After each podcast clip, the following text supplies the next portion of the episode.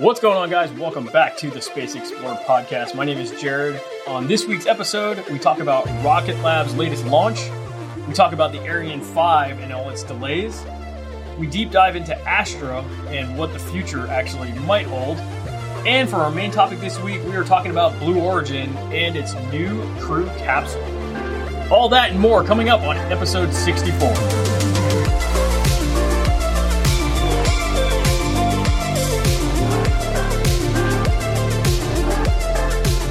Hello everyone, welcome back to another episode of the Space Explored Podcast. I'm Seth, with me always is Jared. How's it going, Jared? How's it going? What's going on? Yeah, it's going well. I'm a little festive today. Yeah, my flamingos. Usually I don't wear a black shirt, but it is what it is today. Maybe I missed a button, but you can really see my black shirt underneath this one because it's really bright and vibrant. I used to wear these all the time. When I used to go to launches regularly, I would wear Hawaiian shirts because... there was a media chief there who also wore Hawaiian shirts, and we all loved him, and so we all wanted to look like him. So we all wore Hawaiian shirts. To honor him. Yeah, it was all like it was all the new media people. All the older media people were like, "What are they doing?" We're like, "We're like, what are these kids doing?" Yeah, we're festive. So in honor of the second to last Delta IV Heavy launch tonight, I decided to throw out one of my old Hawaiian shirts. Even though he's no longer the media chief there, and it wasn't like there's no special connection to the Delta IV Heavy and him, but I felt like doing it because tonight is Enroll 68, I think it is. Yep. The second to last Delta IV Heavy from United Launch Alliance, and it's launching out of Florida. They've already finished launching out of California. I wanted to go. Well, apparently there's rumors that SpaceX might get that pad, so there might be more. There might be another chance for me to go see a launch from that pad out of 6-7, I think it is, out there in California. But there's only two more here out of... they have the Delta IV pads are, like, the best pads. They're so awesome. Like, yeah, they have moving buildings, and, like, it's just super cool. So, yeah, that's happening tonight, like, 3 o'clock in the morning? 3:30 in the morning? Yep. So 329, yeah, I think should be fun. Right now, the opening part of the window. Yeah, is 329. There's a window. I don't know how long the window goes. It's a classified payload from the National Reconnaissance Office, so we don't know much about it other than big rocket and rocket sets itself on fire. So it should be a fun launch. If you're in Florida, you have to go see it. It's not an option. You're required. All right, let's get into our top stories this week. We start off with Rocket Lab. Rocket Lab launched its first HASTE rocket from Wallops Flight Facility, Virginia, over the weekend. The launch featured no fanfare like other Electron launches, no stream, and the only announcement that came out was from Wallops' Twitter account. 2 photos of the launch were released, one by Rocket Lab and one by an extremely patient photographer off-site. With no launch time announced, he pretty much just sat there and waited for it to happen. HASTE is planned to launch exclusively from Wallops and serve the growing hypersonic test market. Yeah, I don't know what we were expecting. They were expecting to see HASTE launch sometime this year, and it kind of just came out of nowhere. And all we got, was a tweet from Wallops saying, we are planning to launch a supporter launch from Rocket Lab, and there's going to be no stream, and the visitor center is going to be closed, and there's nothing. Nothing from Rocket Lab. Rocket Lab didn't tweet us. Yeah, Rocket Lab didn't even tweet anything about it until afterwards. Yeah, that's crazy. Now they tweeted we had a successful launch, and here's a photo of the launch. And I found it hilarious. There was only one other photographer that I saw of the launch, and that was from a photographer who just kind of looked at the TFRs, and which I knew his name off the top of my head. We have him in our article, so go check out the article. You'll find him there. Yeah, you can tell in the image that it looks like a normal launch. It's practically, it's not going up. It's going up to 80 kilometers, I think, is where the highest it goes. So it's almost making it to space. Space is kind of 100-kilometer area. So you're pretty close. So it's going to look from the ground like a normal launch, but you can see it. It goes up and it goes out, and then it makes a turn. So out of Wallops, they've launched probably straight east, and then they wanted to turn north for probably some reason, and it just made a hard turn north in the streak, which was interesting to watch. So yeah, that's kind of cool. Sadly, we'll never see his launch, but that's fine. Like, I don't know. It's like, when you go see a launch, like, yeah, I want to go see an Electron launch, and I would totally go see a Hasteful launch if I've never seen an Electron launch. But, like, half the fun is knowing what's launching. Right. And it going to space. And these are suborbital, but they're not going to space. They're highly classified, or at least highly secretive payloads on them that they don't want seen. So this is obviously a reason why Electron doesn't say anything about it. Wallops does the bare minimum. And then we get, one photo of, what looks to be our Electron launching. It's a funny thing about launching at night. I think, this is the second time. Electron at night launches. It's just black. So, you just see the flame. That's all you see. You don't see anything else. I wonder if they have to give, well, I guess it depends on where they're located, but there's no, public service. Like, hey, in case you hear this. Yeah. Yeah, well, there's the temporary flight restrictions. That's what they are. So right. Those get filed with the. Well, there's several. You gotta get the license to use the communication stuff through the is it SEC or SCC? Yep. FCC. Too many three-letter acronyms for agencies of the government. For the FCC, you get approval to use these certain frequencies during these amount of times and what the purpose is for. So they got that, and then they get the. They had the launch license already from the FAA, and then they just have to do a temporary file for a flight restriction with the FAA, and then that gets both of those. The FCC and the flight restriction are public. So got it.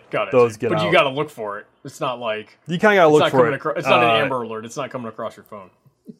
Yeah, but Wallops is not like Brownsville, where you have a lot of populated people. We need to evacuate people from areas. It's pretty well secluded. It's pretty much in farmland. And it's a wildlife refuge already too. So there's not, it's kind of like Florida where there's no one really sitting there.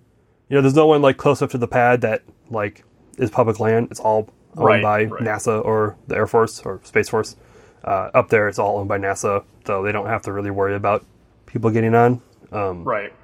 So it's not much really needed there, but yeah, congrats to Rocket Lab on the first HASTE mission. Yeah, that's cool. What does HASTE stand for? I'm sure there's gonna be more. Don't ask me. Hypersonic, something test electron. It's hypersonic. It's a hypersonic electron. It's a suborbital electron. Go read the article. I don't even know if maybe it got put in there. It's a electron that flies super fast at a low altitude compared to orbit.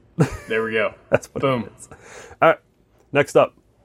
The final Ariane 5 launch, Europe's only heavy-lift launcher, has been delayed indefinitely due to problems found in separation equipment for the boosters and staging. The devices were found to be out of spec and failed to test for a completely separate project. The rollout of the rocket was canceled, and teams are working to fix the problem.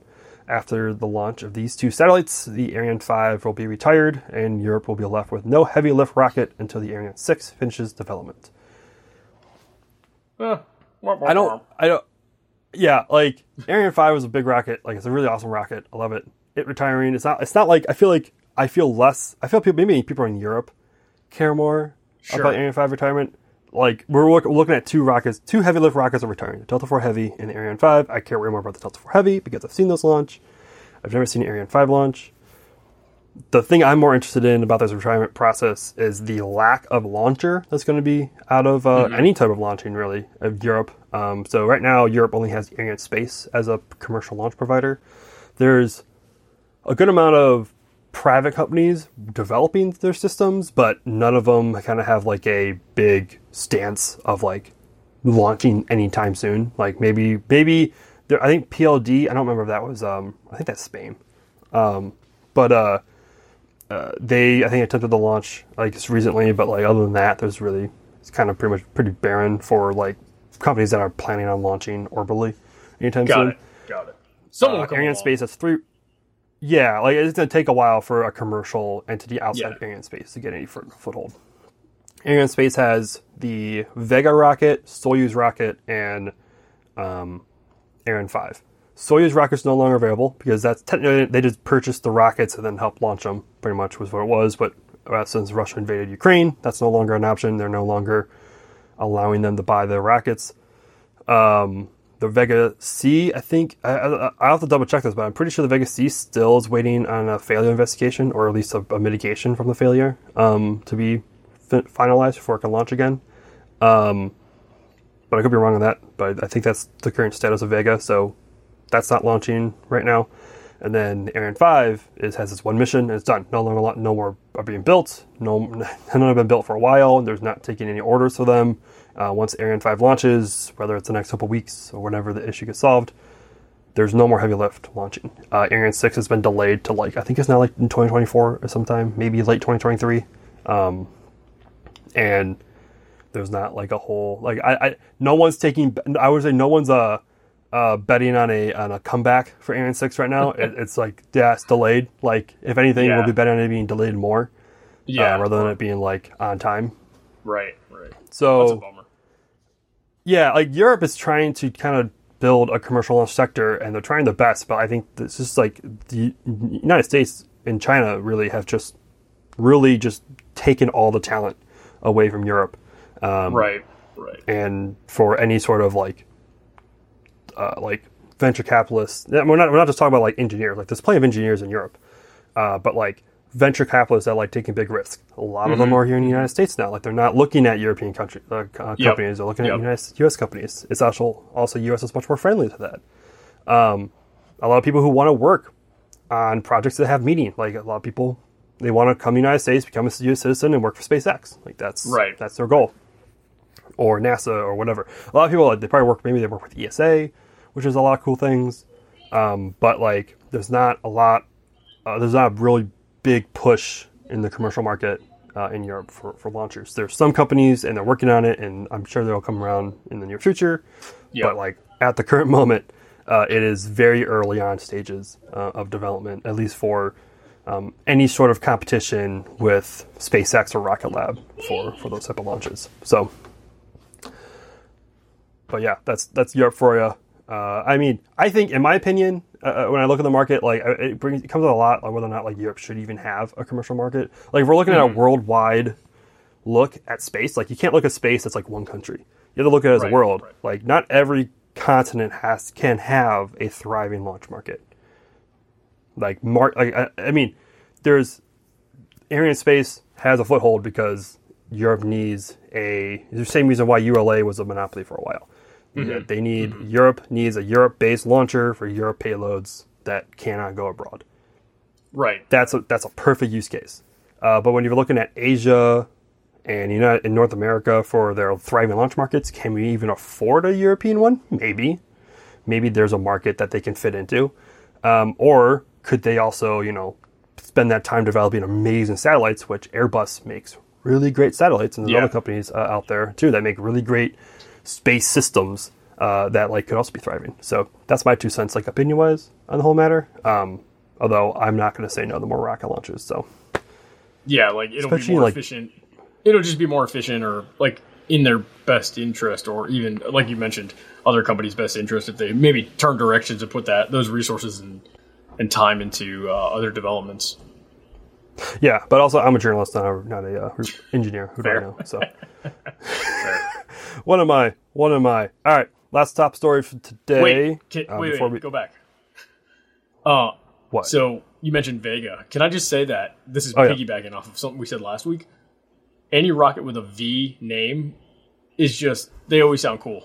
It's better. Falcon, Vega. Europe's launchers have coolest names. Vega and Ariane 5. Ariane's just based off the Ariane Space company, but Ariane and Vega. Awesome. Yeah, those are cool. And there's also Prometheus or something like that is another name. Oh, that's cool. Of a rocket in development or something like that. Or maybe that's an engine. Yeah, no offense, SpaceX. But Falcon. Their engine names. Yeah, even their engine names are cool. And there's I think it's Viking or something like that. It's a Viking engine. So super freaking awesome names. Yeah, that's in Europe. Cool. So they need to export their naming. That's what they need to do. Export your naming. Can we just steal that talent?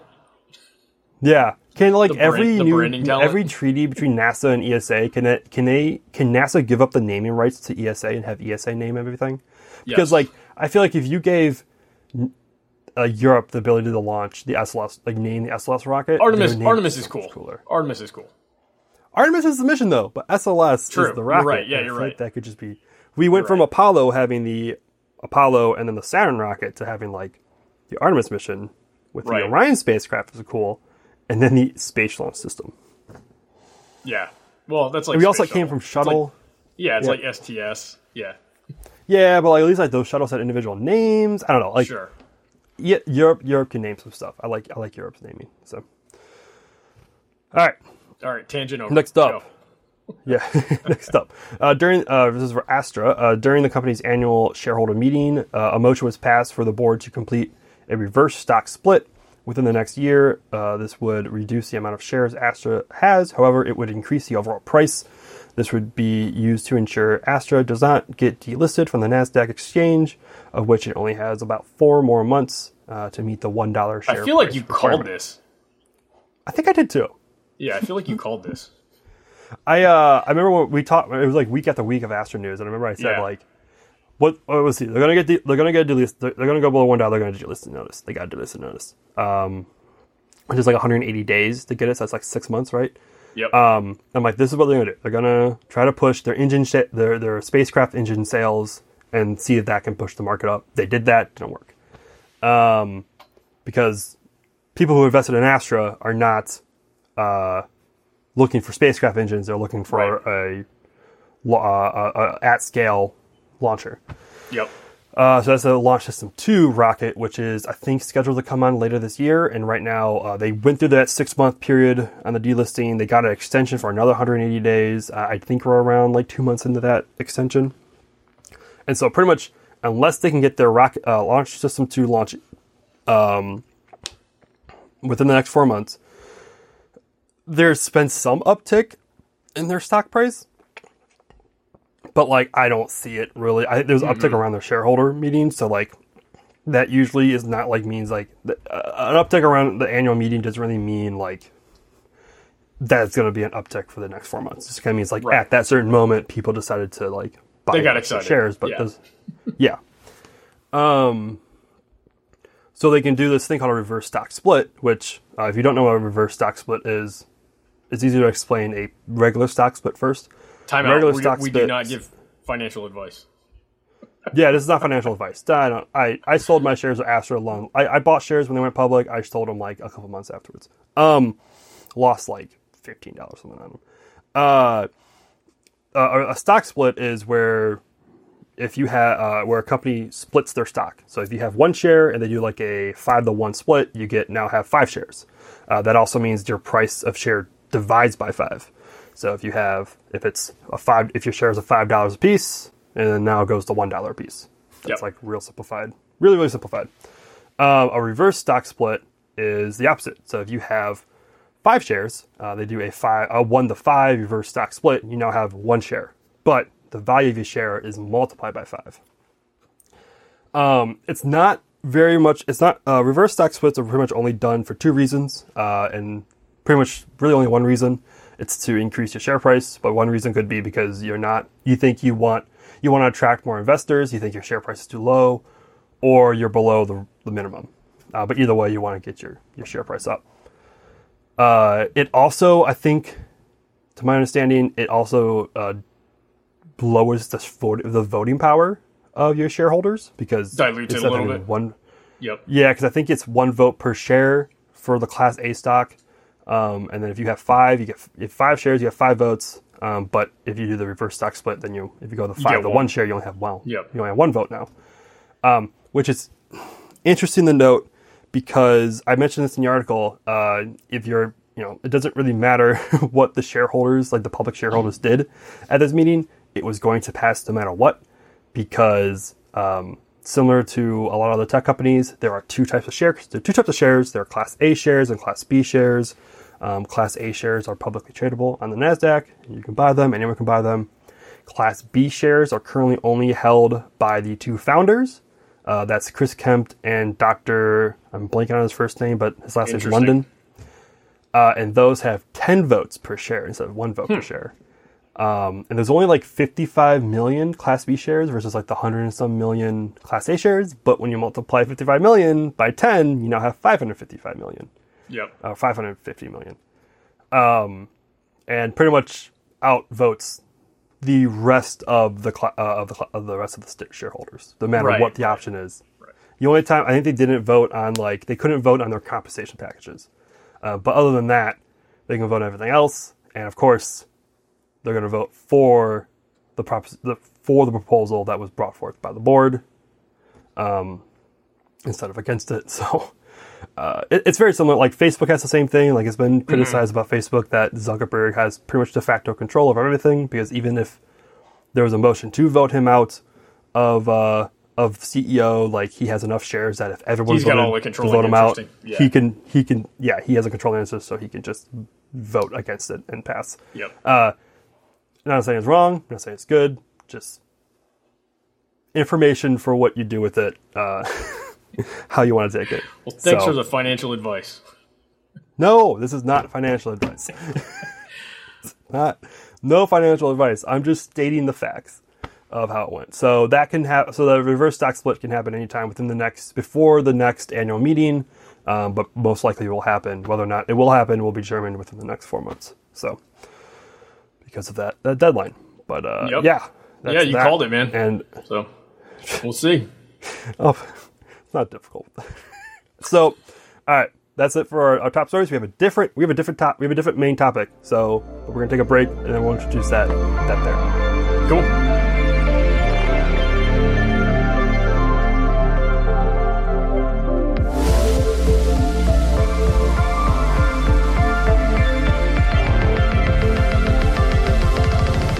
All right, and we're back, and this is what our top story is. And we're back.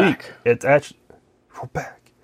It's actually a little bit of an interesting one. It coming from Blue Origin and a NASA study. So, I'll read over a little bit for you. NASA signed several unfunded agreements to assist in the development of the company's technology.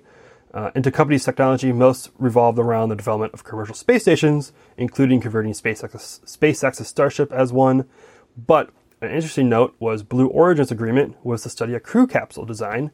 These are no exchange of funds agreements, where NASA provides their personnel and their expertise at no cost to the companies, but the companies are in charge of funding the development of their own programs.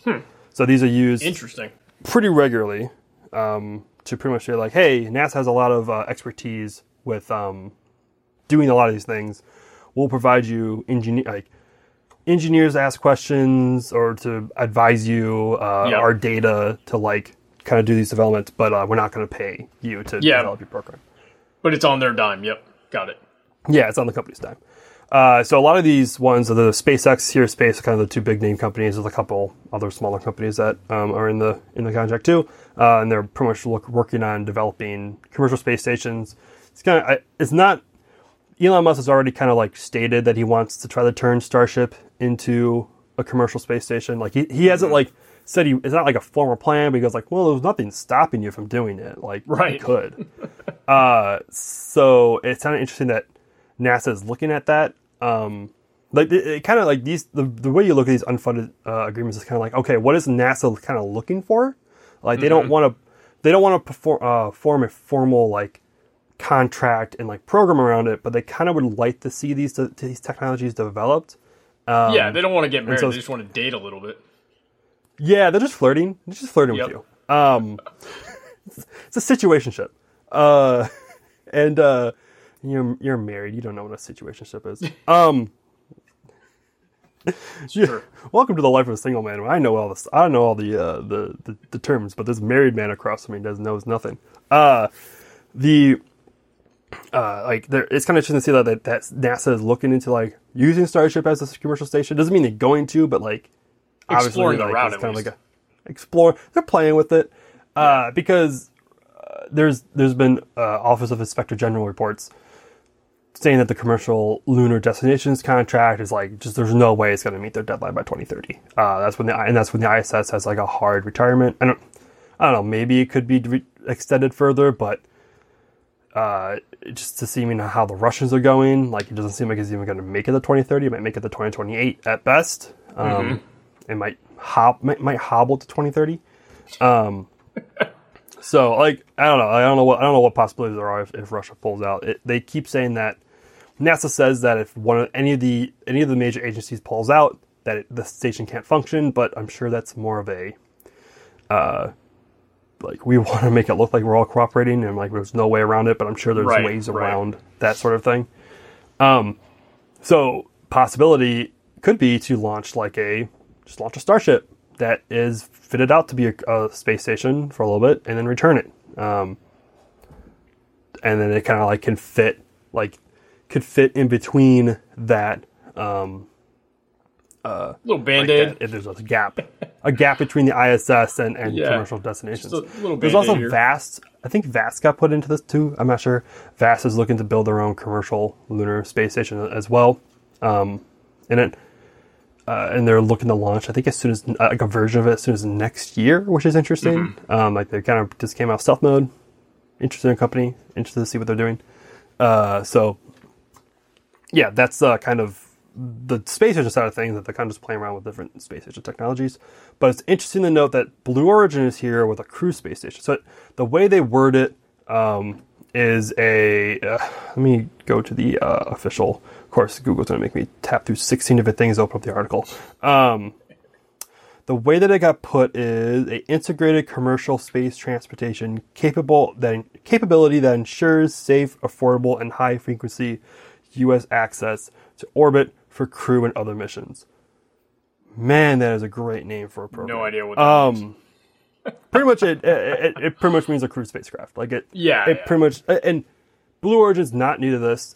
They attempted to get into the first, into the commercial crew program. They actually had some. This is an unfunded Space Act agreement. So it's what I said. Like, it's NASA provides stuff, but NASA's flirting. But you know, they're not paying for dinners. Still going Dutch. And then there's the funded Space Act agreements, which is what we saw for, like, a lot of the early parts of the commercial crew program, where NASA gave funds to, like, SpaceX and a few other companies. Blue Origin was one of them, to develop a technology, and then it kind of moved on to the commercial. I think it was, COTS, I think it was the cargo one, but launching, developing a formal commercial crew program vehicle.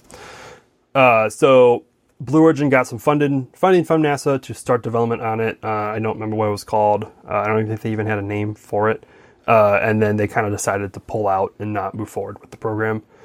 But then they've built New Shepard, which has a pressurized spacecraft on top, not rated for orbit, of course, but it's a beginning. It's more ready to take celebrities to the stratosphere. Yeah, like it's... yeah, there's more... space there than other companies started out with crew program, It's not like a huge step move forward. And if you look at what is this? Is it 630? No, 637 is where Delta IV. It's 646, I think, is that Blue Origin's pad. If you look at Blue Origin's pad in Florida, one of the lightning towers is a little bit bigger than the other ones. Yeah. Now, it's obvious. Of course, that's the. Yeah, there's the one right next to the rocket, and of course that's the one that's much bigger, much more built out, and of course that's probably gonna be used for umbilicals and all that other stuff. But it's not hard to imagine that they've designed that with a future to iterate it onto crew capabilities. Yeah. Like it's if they're working on something, obviously the only orbital rocket they have is New Glenn, and Blue Origin is New Glenn, and Blue Origin 36. Is one of those companies that. You're right, 36. Sorry. Thank you. I said 46, but thank you for letting me know I'm right. Blue Origin is one of those companies that, like, it's pretty secretive, and they think pretty far out on their missions, mm-hmm. and they're kind of always making sure that they're capable of everything. So it's not unfathomable to think that, like, they've probably thought when they designed this pad, they'd be like, maybe one day we'll launch crew on New Glenn, so maybe we should like put some stuff there to get us ready for it. I don't know where, like, I'm sure who they'll launch to would be interesting to know too. Like, right now, all the lunar destination have kind of chosen their parties. Like, of course, Blue Origin has the what is it called again? With Sierra Space, they have their orbiting. I forget what it's called, but they have their station that they're working together with Blue Origin and Sierra Space, and they're using Sierra Space Dream Chasers for crew transportation. However, that Dream Chaser program is pretty much in, like, some good good engineering and development problems at the moment. So that could be a transition to where it's already a Blue Origin partially owned space station. So why not use a Blue Origin crew capsule for that? But the rest of them have kind of all chosen SpaceX. Like Vast is very much in bed with SpaceX. Like they're like, it is designed to fit inside a Falcon heavy payload, fairing and be docked to by Dragon, and like everything's SpaceX for Vast. And then no one's pretty much chosen Starliner. Poor Starliner. Yeah, well, it's got its own problems. Tune in last week. Yeah, we couldn't go a single week without talking about Boeing. I'm sorry. It's Blue Origin's a new entity. Well, that's cool. It's cool to hear their name come up in some current news.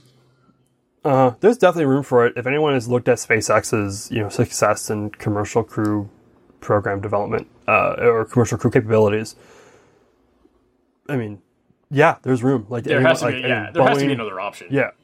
And it has to be someone who, I don't think Boeing would ever fit into it because Boeing is not a commercial built company. Right. They are built around large contracts with governments and large companies. So like the most thing you can get Boeing that's like commercial is like maybe their aircraft is like the most commercial product they build. But even then, they're only selling those to large airlines. They're not, selling Boeing's aircraft to like private companies. So. Right. They own some subsidiaries that are commercial, but Boeing proper, is very much built around large contracts. So a company like Blue Origin, who is built around is commercialized and trying to be a commercialized company, does have the opportunity to probably come in here and like compete against SpaceX on a crew human space flight, crew capsule design. Yep.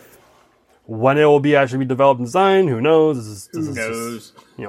Who knows? It could be a year, could be a few years, could be 5 years. When we'll see anything come from Blue Origin on this, but I definitely see this definitely makes sense a move for Blue Origin, because I think they're kind of them and Rocket Lab or with Neutron are probably the only two companies that could probably get away with coming up with something like that to compete with SpaceX, just based off of capital and like how the company works and operates. So yeah. Cool. So, yeah, that is it for this week's episode. A little bit of a longer one, but I don't know. Did I overgloss anything for you, Jared? Do you have any questions for me? No, this was good, man. I apologize for not chiming in more, but this was very informative. Informative. Yeah. No, I think we got it all. It was sort of like a, kind of vanilla week. Nothing crazy, so. Yeah, nothing crazy went out. Yeah, it's kind of like we had a kind of fight for stories this week, other than, Astra landing this win for me on as another prediction on a plate for me, but tonight is the Delta IV Heavy launch. Of course, this is Tuesday and we're published on Thursday, so make sure you go and find our coverage on that.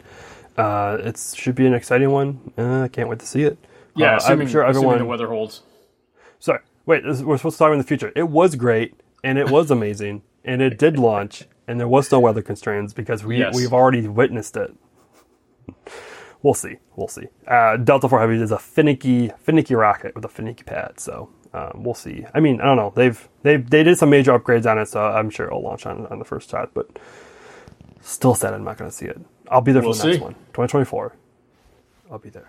All right, you can follow us all on social media. You can follow Space Explored at Space Explored at pretty much all the social medias. Of course, I'm still on my break of social media, but Jared, you can find you at. On Instagram at Hyperlyte, HYPRLYTE. And don't forget to plug your Discord, man. How's it going? Any newbies? Yeah. No, it's still just me. Yeah, still just me. I mean, we have like 160 people in there, but no one talks. So please join. Please talk to me. I'm lonely in there. So I'll just start posting things I see pretty much. I'm still on social media. I just don't I'm not posting on social media. Right, that's my thing. Right. So I'm not worried about my growth on social media at the moment, so... But Discord though, I kind of like a Discord. I can control it. It's my area. Yeah. Please join me. The link will be in the description. We don't have a custom URL yet, but the link to the Discord will be down below. And you can listen to this podcast. Links to those will also be down below. But you can listen to it on Apple Podcasts, Google Podcasts, Overcast, whatever you listen to on. You can also listen to it at spaceexplorer.com, where you can get your latest space news as well. you guys all next week.